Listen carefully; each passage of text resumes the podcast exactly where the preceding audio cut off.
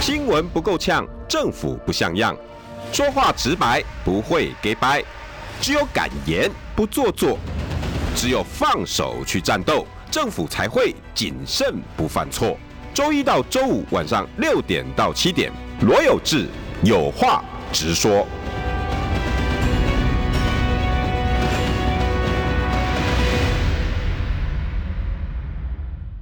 听中广新闻网有话直说，大家晚安，我是罗有志。今天案例六万多，而且四十七呃四十一死，两百一十七中重症。呃，我今天跟我的学长前辈同台哈，我很难得，我好跟他认识这么久，很少看到他发脾气。他真的是我们媒体界、主播界有名的好脾气。他今天几乎是怒了。我我今天邀请到我们媒体人，也是现在是啊治理科大的教授何启胜，启胜哥。哎，有志好，还有有话直说的听众以及网络上头的呃网友们，大家好。启胜哥，我真的很难得看到你生气耶、欸！从以前跑新闻，然后认识你，抱歉抱歉，没有没有没有没有，你二十几年来，我大概看到你生气的大概一只两一只手指头可以数得出来。我都是仿效有志，呃，采取一个呃这个比较儒雅的方式，然后来。哦，我很会暴怒的。启胜哥，你为什么今天看到这个数字，你会几乎是动怒？呃，没，我是觉得是，呃，真的是忍无可忍啦、啊。也就是我觉得，呃，自己有一个机会，人在侯门好修行、啊。对。那所以我就觉得，你今天。这个有这个职务能够担任这样的公仆，呃，这样的角色，呃，正是我们积德的时候。那没有想到呢，我们确实看到，呃，把我们辛辛苦苦工作的这个血汗钱呐、啊，也就是我们的纳税的钱呐、啊，拿来这样子去花用啊，然后呃漫不经心，然后束手无策，我就是觉得很很。难受，很恐惧啦，很恐惧。也为我们的所有所有的黎民百姓呢，感觉到这个惶惶不得终日啊！因为因为这个事情呢，是是一个攸关生命的事情、啊。对对，我我我常常在想啊，那过去当然大家也许各有政治立场啊，什么呃巴豆 B B 马被酸阿 B 啊啊、嗯、啊，可是现在是连命都没有了呢，啊，是不是还要来支持？支持这个所谓的陈时中啊、呃，或者呃来支持这个呃现在的这个统治集团啊、呃，那我就觉得恐怕大家应该要去思想思考一下了。我我个人认为啦，真的是已经到了民智已开的呃今天呢，我不太相信这个生命跟意识形态来相比的话，当然是生命的价值远远超过意识形态嘛。所以因此呢，在这样子我看每一个无辜的生命。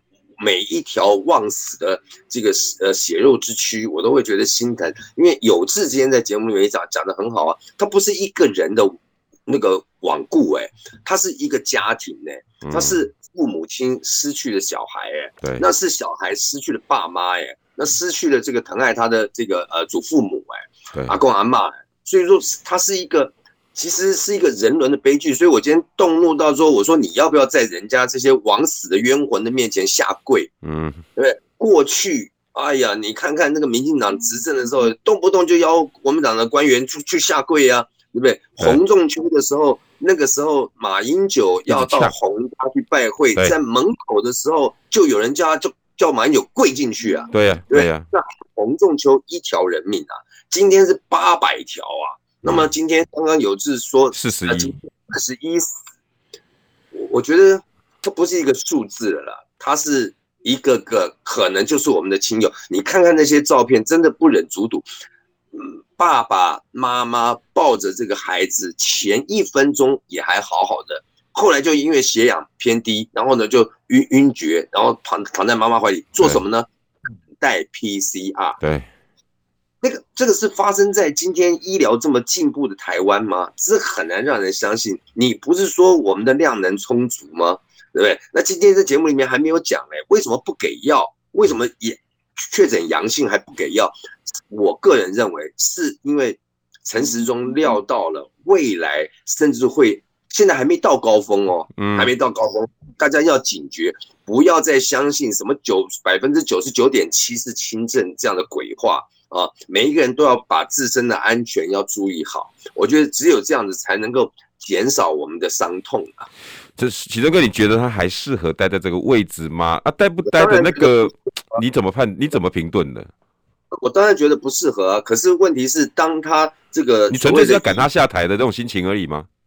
就就是以疫情来谋选情嘛，嗯，呃，以疫情来谋选情的这个情况之下，他根本就无心在这个这个这个防疫的工作上头啊，所以大家不都觉得说，为什么陈时中最近这个有很多脱序的演出，然后有很多胡言乱语，然后有很多这个言不及义，然后呢，其实徐小可其实他是一个预言家、欸，哎，他说他在冷笑话，他一点都没错、欸，哎，他就是在冷笑话啊。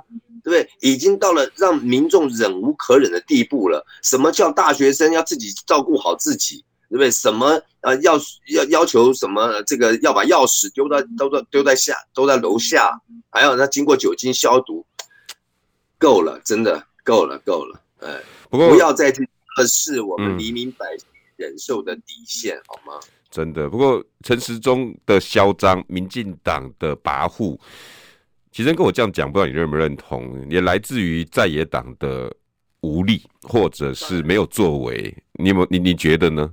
当然，当然，当然，当然，就是这个监督的机制。如果以前民进党这么少数的在立法院，他都可以把立法院掀了，那显然相比之下，现在三十五席的国民党，当然是他的监督力道是远远不够强硬了、啊。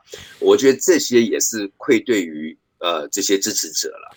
不过，启正哥，每一次的选举都是一个老百姓的机会，不是吗？对啊。那那那这一次、啊，其实大家的希望，我相信很多人是寄望在二零二二啦。那二零二二能够从地方让这些在中央执政的蔡英文觉醒，嗯、其实就是让他地方好好输一次。那所以我觉得这是这是选民对政府监督的一个利器，就是选举跟手上那张选票。这个选票啊，这个像现在大概可以两年一次了。那这个啊，今年二十二年呢是一个地方上的选举，但是地方上的选举大家不要忘了，二零一六创造了民进党的胜选之后，紧接着二零一八的同样是地方上的选举呢，就让民进党大败。嗯，那因此呢，才让了民进党呢开始有了有了警警觉。那么于是二零二零年呢，他又能够又再一次的这个取得政权。我觉得从民众的这个角度来说的话，我我们也只有透过选票，然后不要说是制裁，也就是发挥一种监督的一个力量，为自己好。那既然民意代表没有办法帮我们有效的监督，就让我们自己来吧，哎，我们自力救济吧。啊，那二零二二有点像美国的期中选举啊，就像这这真的很像啊。那那那其实启正哥，因为我我我有在看到你的脸书哈，然后最近很多媒体喜欢转载你的脸书看法，诶、欸，在高雄，因为我讲我知道您跟张亚中教授两个非就是呃合作非常的紧，嗯、他我的研究所的硕士班的指导教授，所以你对于张亚中教授想要把他塑造成，或者是跟他一起共事，让台湾有一些新气象，我觉得你的态度非常的明显。在高雄这一仗哈，很多人都在说，哎、欸。亚中教授其实很适合啊，你你怎么看？人家说适合这一步，然后现在又走到了什么步？因为我在在我看到《苹果日报》他的报道说你，你你你有说哈，本来应该要热的，就冷掉了。你你这个为什么会冷掉？你觉得这个冷掉？因为我知道你在治理是教行销，政治其实也是一种行销。你你为什么突然发这样的话说冷掉了？什么意思？呃。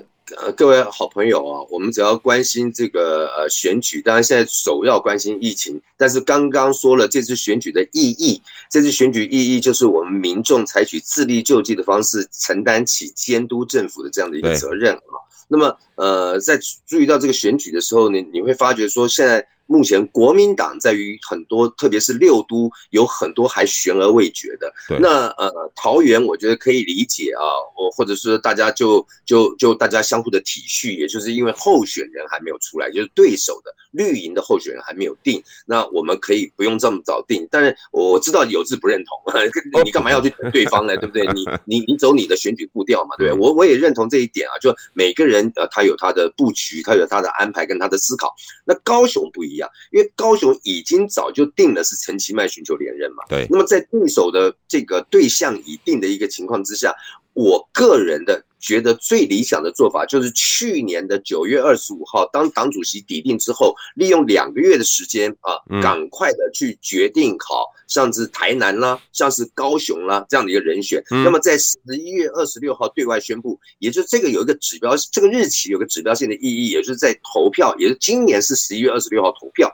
所以我们在去年的十一月二十六号我们就找出人选，也就是一年的时间，然后好好的去经营，然后好好的去战斗，然后好好的去让当地的选民去认识国民党所提出来的这个行政的首长，他适不适合，然后呢，他到底有没有抱负，施政的抱负，然后呢，慢慢去了解他。我觉得这个是一个很稳扎稳打，更重要，我觉得更重要是高雄有他的战略的意义在，不是因为高雄选不上。或者高雄很难选，高雄现在国民党连一席的立法委员都没有，所以高雄不必了，不是不是不是这种态度，我就更应该转用兵力，这个在 战, 战略上面来说的话，就是兵力的转用，我们应该要置重兵在高雄，然后呢就可以某种程度迫使民进党回防高雄，而减少了目前可能在台北、可能在桃园的一个选情的压力。那么这样的话，台北跟桃园相对的就比较好选，用高雄来牵制他的这个重兵力。那好，那怎么才能够发挥所谓的这种牵制的效果？我引用了上海保卫战，上海保卫战不会赢的，怎么会赢呢？开玩笑，那个那个日本的这个精兵啊、呃，那么但是呢，引诱日本，那么呃来到上海。也就是从本来他是从华北，然后一度往南打，那么由北向南对对这个日军来说是相对有有利的。那么迫使九舰的移转了以后，就让他从东往西，你知道西青青藏高原西部啊，青藏高原西部的地势比较高，所以迫使日军采取仰攻的这个方式，所以对日军来说会变得相对比较吃力。如此才能够第一个迟滞日军的行动，让我们的持久战跟消耗战能够遂行。第二个部分呢，战略让物资能够非常有效转移到这个西部地区。各位，我们在重庆、四川，当时空军就是就是转进到基地啊，很多的基地就是保存在四川，它它才能够呃做做这些做这些战战力的储存跟兵力的转用嘛。对，所以呃，那第三个就是因为上海。是这个呃法租界啊、呃，做个共同租界区，所以可以打给外国人看。打给外国人看的目的就是看到我们中国的军队啊、呃、如此的顽强，如此的坚毅，然后如此的决绝，然后尽可能争取他们出面来干涉或是调停的这样的一个空机会。嗯、所以嗯，要有要有战略。战略。那今天这个乱无章法，然后你也看不懂。那各位。中国国民党不是党主席的国民党，我们任何一个中国国民党的党员，或者我们对于蓝军是相对怀抱着一个期待的朋友们，我觉得都应该，然后呃，这个要去了解现在党中央的战略是什么。但是我请问，包括有志在内，你晓得吗？我至少我不知道，嗯，那我不知道就很可怕，因为我不知道的情况之下的话，我怎么来支持？呃。未来在二零二二的这场这场选战，对啊，就没得沟通嘛。所以我听懂了，奇正哥，如果你以上海保卫战，如果把高雄当做一个上海保卫战，那就必须要第一要有战略，然后这个战略呢，很可能上可以把高雄变成一个高点，然后变成一个那个牵制兵力的方式，甚至还可以打高雄，打给所有的支持者看，我们国民党、你们在野党没有放弃高雄，所以呢，那个高度就会高起来。所以你觉得应该把高雄当作那个样子来看待嘛？可现在好像一副那种啊，完了啦，就我不要高雄，哎、啊呃，我遗弃高雄，我放弃了。哎，然后我形容就是篮球比赛的垃圾时间，啊，拖过了就怎么最近都是这种访问呢？不可以，不可以这样。然后还有一个，我想要请教启胜哥。好，今天现在邀请到的是治理呃科科大的教授何启胜哈，来跟大家今天来分析。今天当然是疫情最重要，所以我们刚开始启胜哥已经先关心过疫情，但是要让执政党能够醒，能够能够好好的救老百老百姓，就是让选举好好的教训他一顿嘛。现在呢，国民党在高雄不但是把他弃如敝屣，而且那个人选也很怪，而且在各个地方他常常都这样。我认为最强的是谁？启胜哥，哎、欸，你要嘛你早点一年前，启胜哥的态度是你一年前就先布局。第二，你要慢慢布局 ，OK， 但是你不能马上先说一个最强的。哎、欸，那奇正哥，那到时候真的要选的时候，我罗尔志如果去高雄，我也不想啊。啊，最最强的是何启胜啊，啊，我就是第二哦，我是比较差的哦。奇正哥，你觉得这个在行销跟策略上是对的吗？对，我就觉得这个这是一个非常基本的说话的艺术啊。那一直说谁谁谁是最强的，那么岂不是把如果未来不是这个最强的话，那后面代表国民党出来参选的，那是不是备胎？对，是不是次次加选？那么，所以如果我是次加选的话，那对于高雄市民来说，是不是一个不尊重？因此呢，都是国民党理想的人选啊，只是我们要去呃衡与轻重啊，或者是还要去尊重对方的意愿啦，对不对？因此，只要我们选出来的，都是我们觉得一时的俊彦。嗯，这这样说是讲得很好啊。而且也是对高雄市民的尊重嘛，你不能对高雄市民说对不起，最佳人选是罗友志，但是因为我们劝不出来，于是派出了呃第二名的何启胜，是这样吗？高雄人会怎么看？所以啦，所以我就觉得，呃，我我我想要反映一件事情呢、啊嗯，就是今天中国国民党对于高雄的市长的人选，我们已经延宕了。八个月，也就是应该从去年的九月二十五，党主席选定以后就应该，如果是李四川川北，那就应该从那个时候就开始，而不是今天。而且，更何况你一直说，当然是他是他他他是首选，对。可是根据根据王浅秋的说法是，党中央没有人跟川北有过接触呢。嗯，那你怎么会对一个首选的人是一个？同样也是置之不理呢？还是说你本来其实你是要放弃高雄的，事实上是放弃高雄的态度？我觉得这个对后来任何人来选高雄，就是代表国民党来选高雄人都是相当不利的。为为什么是放弃呢？嗯，跟大家分享一下，所谓的六都过半，对，那么也就是现在的新北嘛，啊，连任是相对的这个机会很大嘛。台中，嗯，那只剩一都了，这一都不是台北就是桃园，你曾几何时会是台南跟高雄呢？嗯，对，是不是？对不对？那所以其实已经是放弃高雄了。那不管，我觉得呃，死马当活马医，这是第一件事情。第二个就是能不能有一个人能够作为一个移转轴线、轴线移转的一个，能够把高雄打出一场轰轰烈烈的一个牵制战的这个人选，那公谁呢？谁有这样的谋略？谁有这样的高度？谁能够将高雄城市国际化，然后跟国际的脉动接轨，然后许下一个承诺，在四年之内能够让高雄成为东南亚十大的 首, 首都，那十大的城市啊，然后有这样的一个愿景啊，谁有这种国际的视野？目前看起来陈其迈也没有啊，他他他现在做的能够把那个洞补齐就已经算是不错了啊，有有什么能够能够来做的啊？这个人选，然后有论述啊，那么大家往这里面去挑，不怕战。最重要是最重要的是地方自治的精神呐、啊。OK， 应该要以地方的人士，这才叫做地方自治。那么可是呢，如果地方上没有一个人能够赢得胜选，然后让国民党一个执政的力量能够在高雄被展现，一个施政的长才能够 在, 在高雄被展现的话怎么办？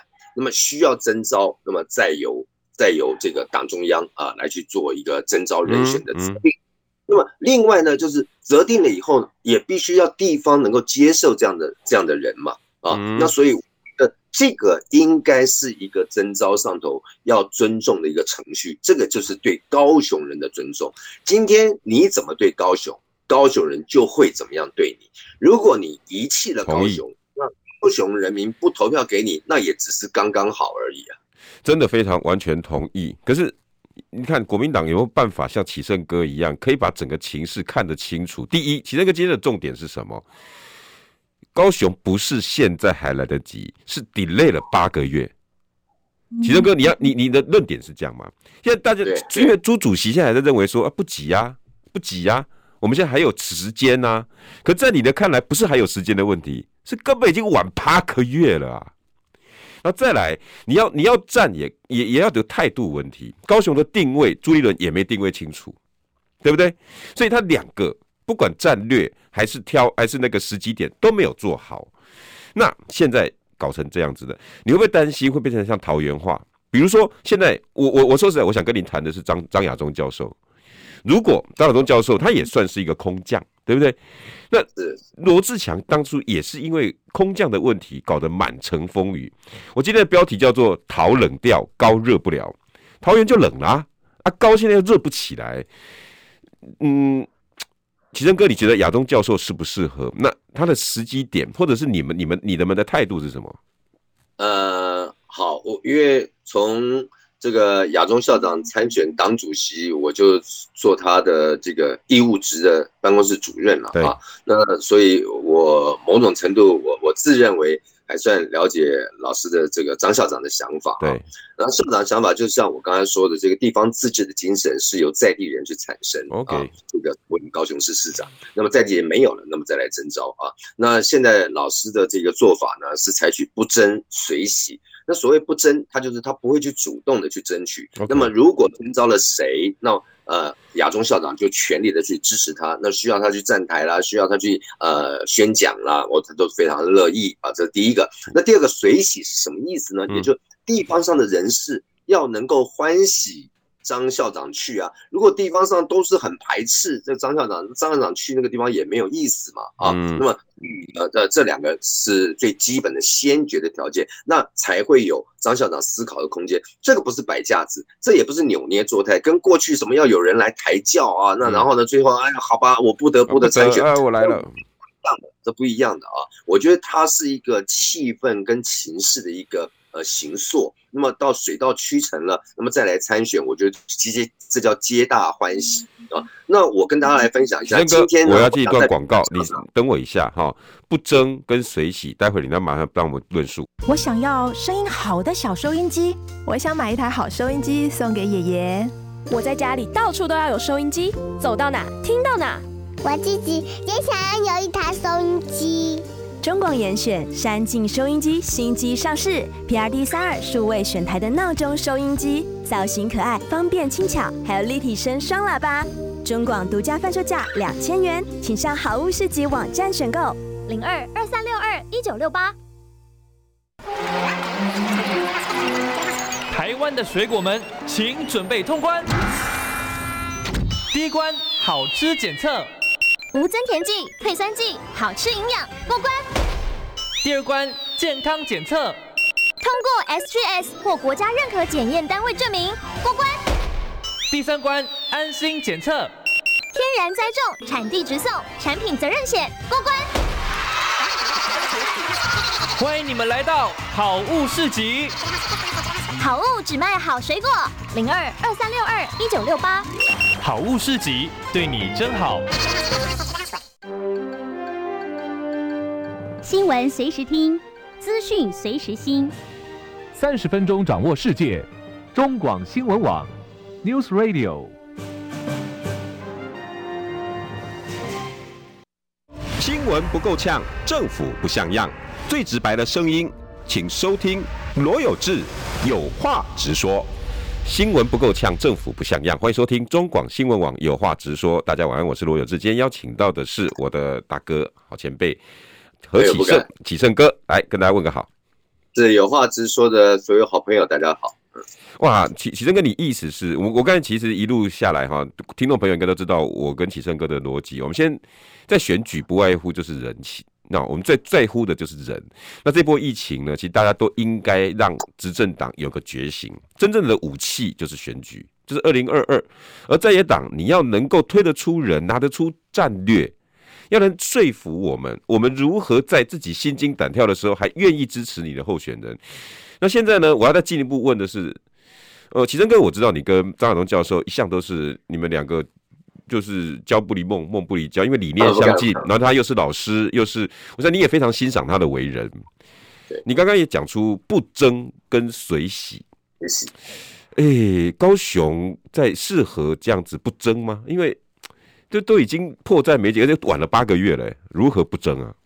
呃，最主要的原因是因为提名权是在党主席的手上，那如果党主席他不提。呃某人，那某人再怎么样积极都没有用。从桃园你就可以看得出来啊、呃，这个罗志祥够积极了吧？但是如果朱立伦不提名他，那这个罗这个罗志祥一样是没有机会的啊。懂？那所以呃这样的一个没有机会，会不会影响到未来青年啊、呃、参政在国民党内啊？我觉得这个恐怕。呃某种程度一定会影响，或多或少也会影响到一些冲击了啊。那我我也想这个带张亚中老师跟所有有话直说的这个呃好朋友们啊道个歉。老师今天啊、呃，其实礼拜四开始他就人已经去高雄了，他不在台北。哦、今天我跟、呃、老师说，呃，有志想要访问他，他说也许透过电话可以，但是那个呃，如果是视讯啊，因为他。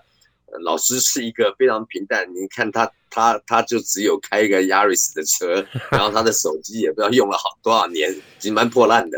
所以他说我那个那个设备不好，所以视讯也视讯不来，所以说才委请我代打啊。然后呢，呃，某种程度的跟有志这个好朋友，我们好好聊一下啊这方面的事情啊。好，那所以提升哥，你千万别这么说。其实你的论述又是你又是二十多年、三十年的媒体人，你对于整个政经情。是你看得非常精准，没有没有哪里的。所以这一波高雄你的忧虑，我觉得我真的很想要听。我相信我们中广的各位朋友都想知道，因为大家也很忧虑，你知道，我们在这边常常吼这些外地的朋友都常问我：高雄呢？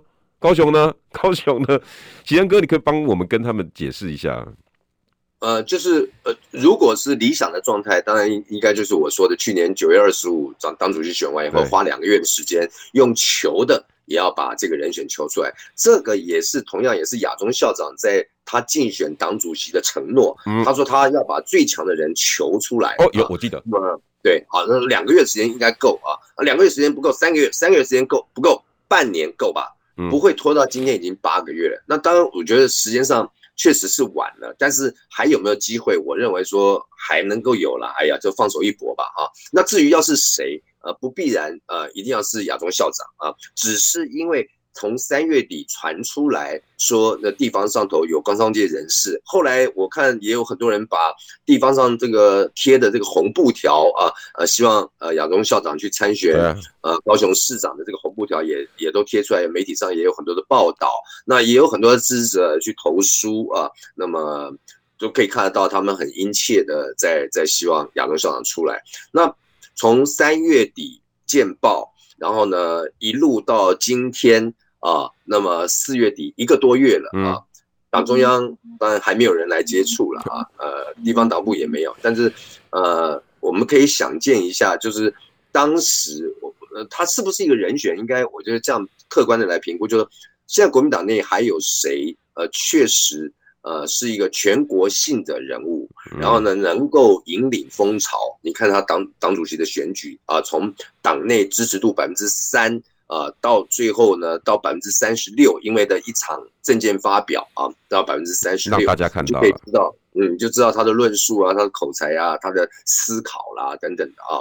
那么呃呃，他是怎么样？他是经过洗礼的。什么经过洗礼呢？在高雄三十几个行政区当中，它有十几个行政区是超过了朱立伦的。那么另外呢，就是呃这些行政区当中有很多是呃泛蓝的选票啊，也就是在在左营啦啊，在凤山啦啊这种这个军眷区的是一个选票。嗯、那你说，哎呀，这个都泛都只是泛蓝的，或者是说都是深蓝的，打不赢。嗯、大家要去。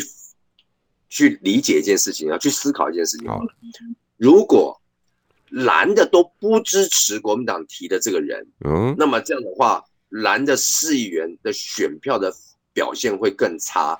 我们就从二零一八年的韩国瑜的参选，我们来看，嗯，韩国瑜所引起的这个风潮了以后，把这个水位提高了，那么这些市议员就是一艘艘的船，嗯，那么水涨。船就高，所以今天的市长在选战当中一定要能够有掀起风潮的能力，把这个水位拱高，然后呢，船自然就高。那么谁有这样的能力？我们来看，所以深蓝或者蓝的这个势力，至少这百分之十五是基础啊，要要巩固起来啊。嗯，谁能够把这十五趴基础能够巩固起来，再向上加叠。呃，包括说市议员自己本身也有经营嘛，嗯、对不对？所以他又再又再加一趴啊，他哪里啊又有亲朋的关系，又再加一趴，是这样加加加加加上来，十五是底，是基本的底。嗯，那好，那十五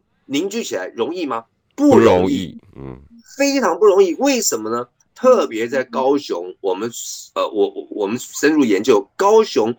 国民党的支持者有一种叫做个性蓝，也就是他不高兴他不投票的，过去含血含泪含恨他也要投，现在不是这样子的。呃、过去他们也为了马英九的这个呃终结了年终慰问金，所以就不不投马英九啊，然后呢最后的结果呢，对不对，就不投蓝啊，最后蓝就大败啊。我高雄选民这么有个性啊。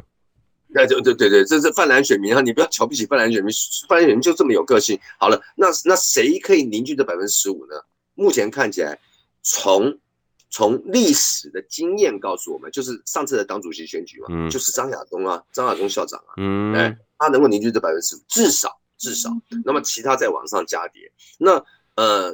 呃，这几天就是礼拜四、礼拜五啊，那么这几天在在高雄也跟呃七八位的市议员有有有意见上的交换。我觉得其中有一个很有趣的，就是大家认为语言，就是张校长台语说的不是很认真。他虽然是台中出生，台中卫道中学，他还是我台中卫道中学的学长啊。哦，那呃对，那那可是呢，你要知道。高雄市的市民早就明智大开了，不要再用语言作为血统纯正的检验了，好不好？嗯嗯，已经不不会是这样子了。今天是一个高雄作为六都之一啊、呃，而且如果比拟为呃北京、上海，北京是政治中心，上海是经济中心，台北是政治中心，高雄是经济中心。如果是这样的一个发展重镇的话，那么所以高雄人，高雄人啊，他已经。怎么样能够去摆脱贫穷？因为高雄非常可惜啊，就是高雄的性格。启程哥，你让我进入广告，我们等一下再讲水涨船高。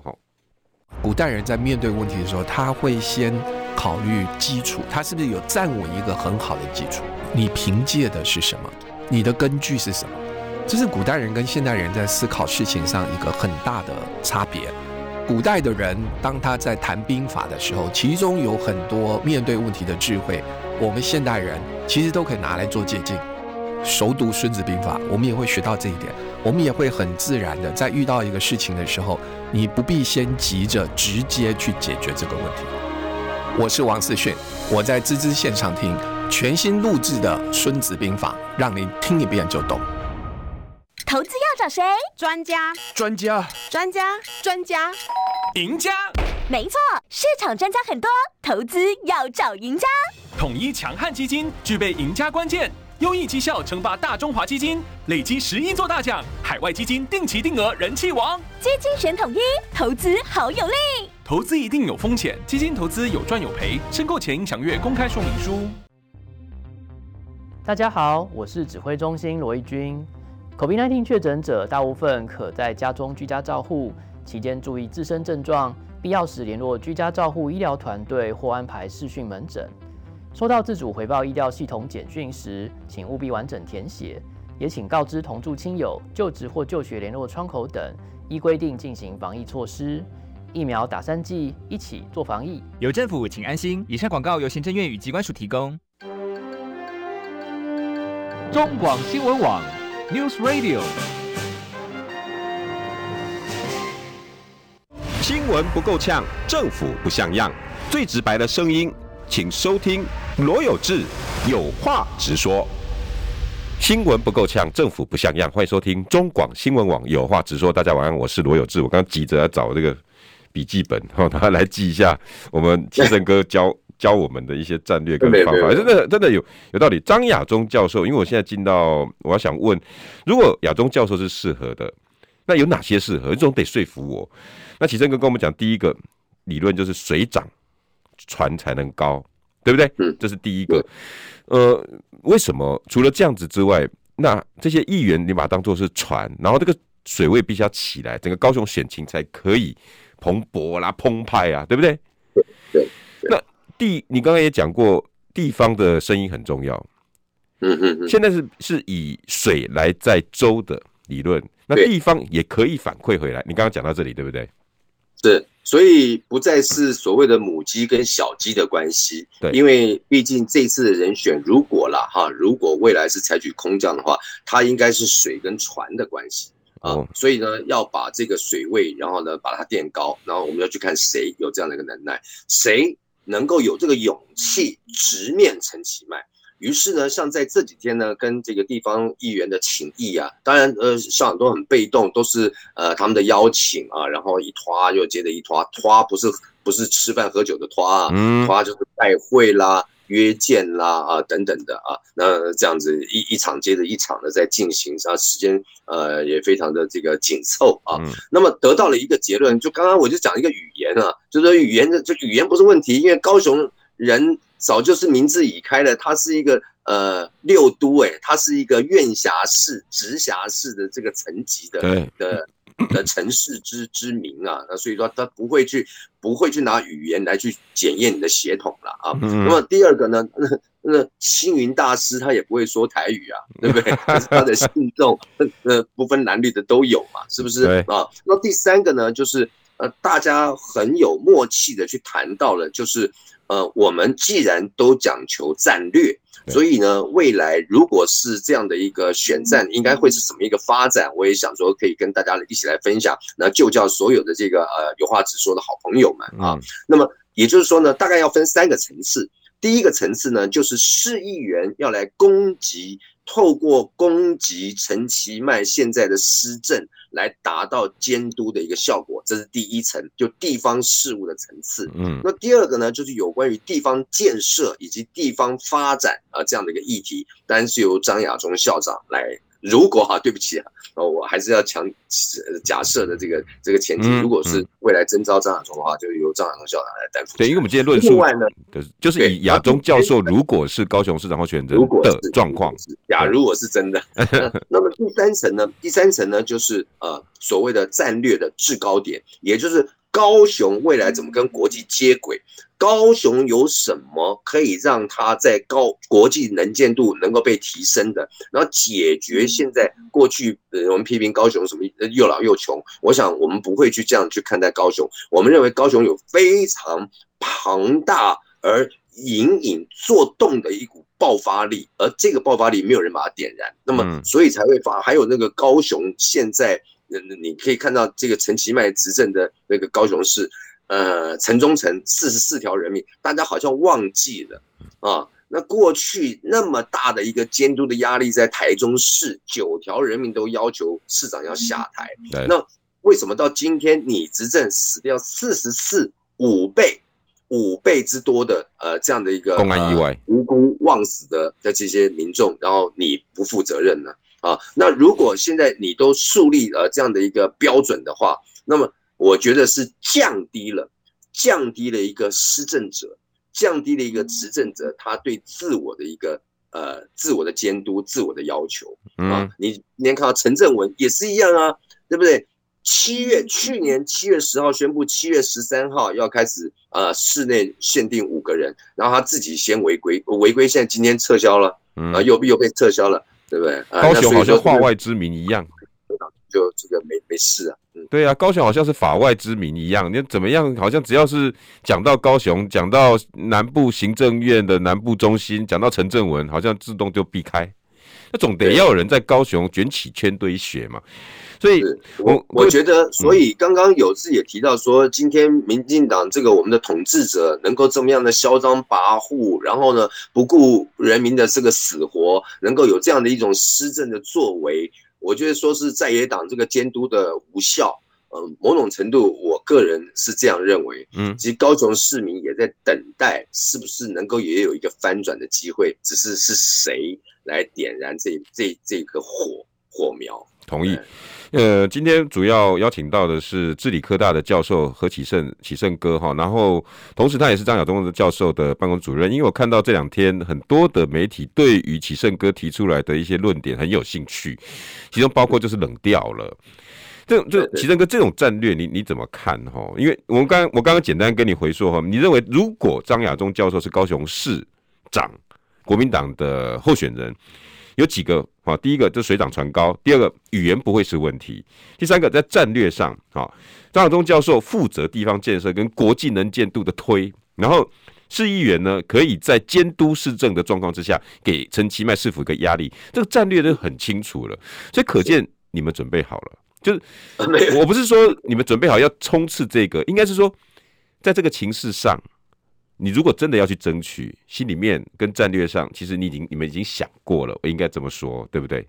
呃，可以这么说，因为因为这个时间很紧迫啊，万一是的话，你不能那个时候再来做准备吧，是不是？啊，所以总是要有一些想法。事实上，呃，亚中校长。嗯，您好比说，他当时在参选党主席的时候，来到高雄也有一场政见发表会啊。嗯，那个时候其实他对于高雄就有他的想法。如果到时候会有一个这个最强的这个人选的话，他会，如果他当时是能够当选党主席的话，他会把这个高雄市长呃作为国民党的副主席，然后呢以副主席之尊。然后呢到高雄来去打这场选战，来表达对高雄市民的一个尊重。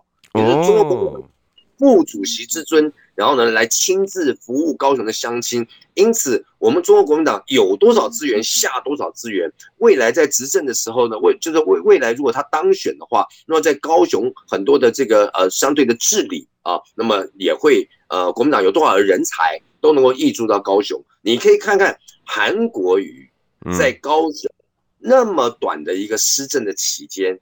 扭转了多少高雄市民对于高雄地方建设，什么路平灯亮水沟通，朗朗上口。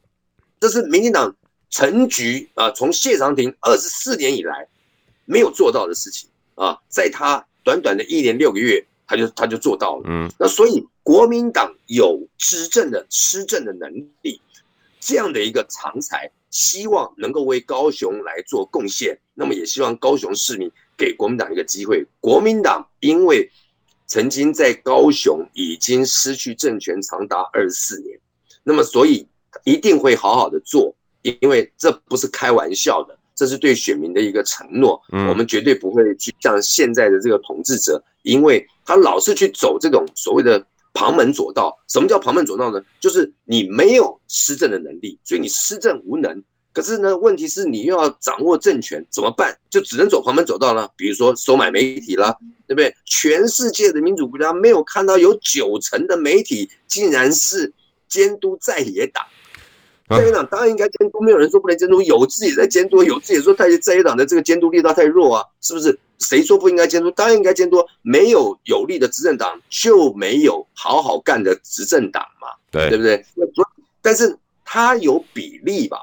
至少八二七三吧，嗯，那怎么会九成的人去支持，要去监督，强力监督在野党？没有，我觉得这个是台湾的奇观呐，台湾的。所以媒体朋友，因为大家都是都是都是为五斗米而折腰嘛，那呃，报社或者电视台是这样的立场，我觉得也只能也只能。这样这样办了。其实奇珍哥，你这个我觉得你建议很好哎、欸。你看，为了给高雄市民一个很尊崇的感觉，其实国民党应该以副主席的姿态的这个位置。这不是我的建议，哦、这是亚中校长当时在参选党主席 对, 对高雄的承诺，他就是就是这样的一个安排。其实这种建议我也觉得很好。那那可是现在的朱主席哦，好像只要有人提出人选，他就把他冷处理；提出人选，然后就冷处理，六都皆然。为什么？奇珍哥，你可不可以告诉我？因为照理说，如果以以你行销专长哈，你认为应该要让冷下去，还是要要有加温热起来？这个不用不用想吧？是，对，真真的这个问题是不用想的啊。就像有志刚才提到的，就高雄国民党作为一个挑战者，对，谁希望？谁希望选情冷？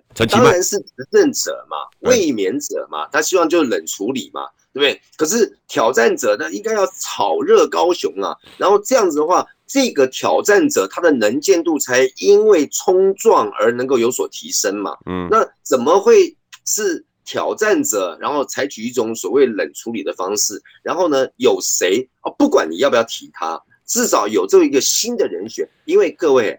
从李四川到高金，然后到罗志强，然后哇，这个后来连线陈丽娜啊，在在地方的黄柏林啊、黄少廷，妈妈算起来的话，张亚中在被踢出来是已经排到第十个了，第十个了，啊，第十个。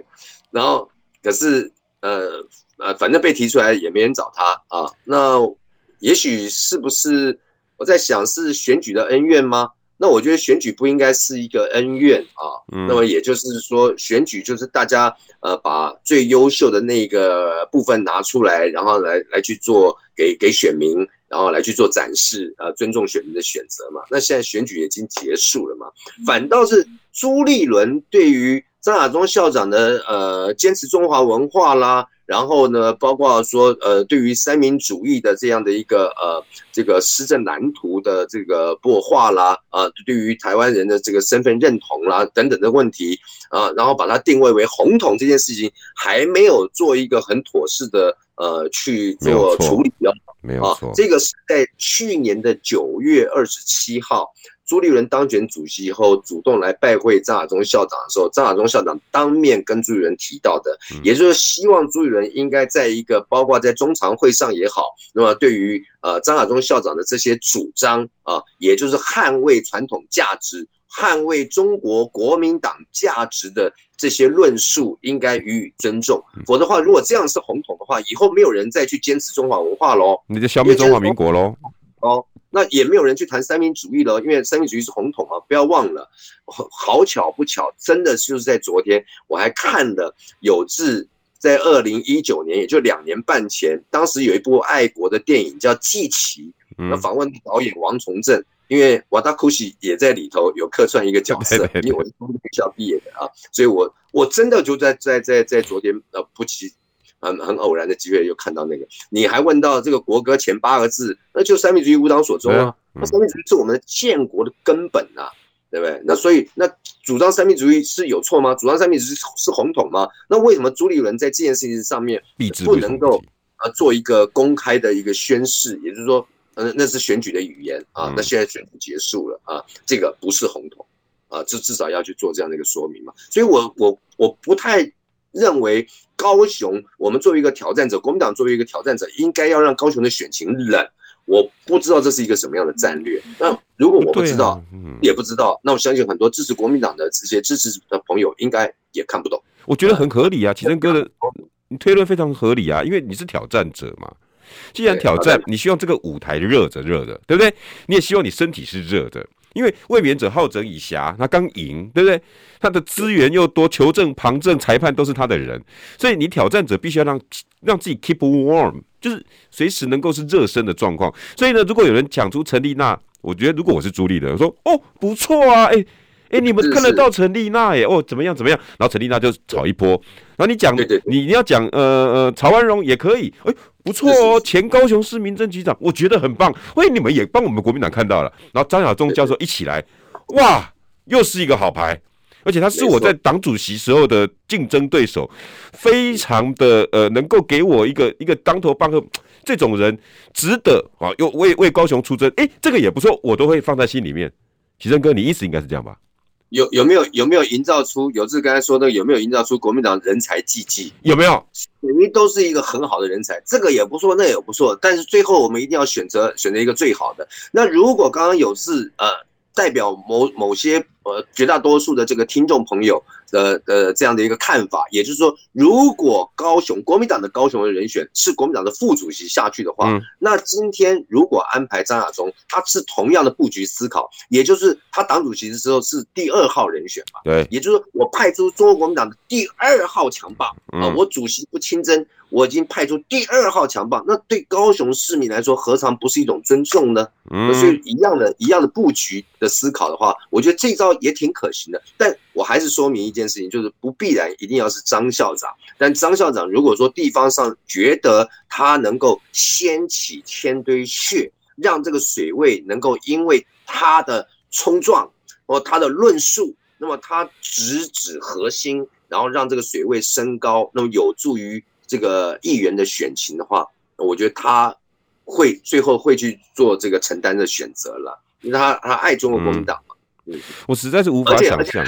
我想我想再再说明一下哈，中国国民党从选举的时候，呃呃，张亚中校长就说他要招募党员，这个是在张亚中校长所属的孙文学校的每一个活动，包括说呃声讨蔡英文的假论文啦，啊，还有包括这个善报蒋中正啦，啊的这些护蒋的行动等等在内，每一场的活动我们都有设摊，持续的去招募党员到。此刻，从去年九月二十五，当然还有包括去年选举那段期间啊，一直到今天啊、呃，差不多有一年多的时间都在做招募党员的工作，而啊，我就不要去做比较了，我就划水。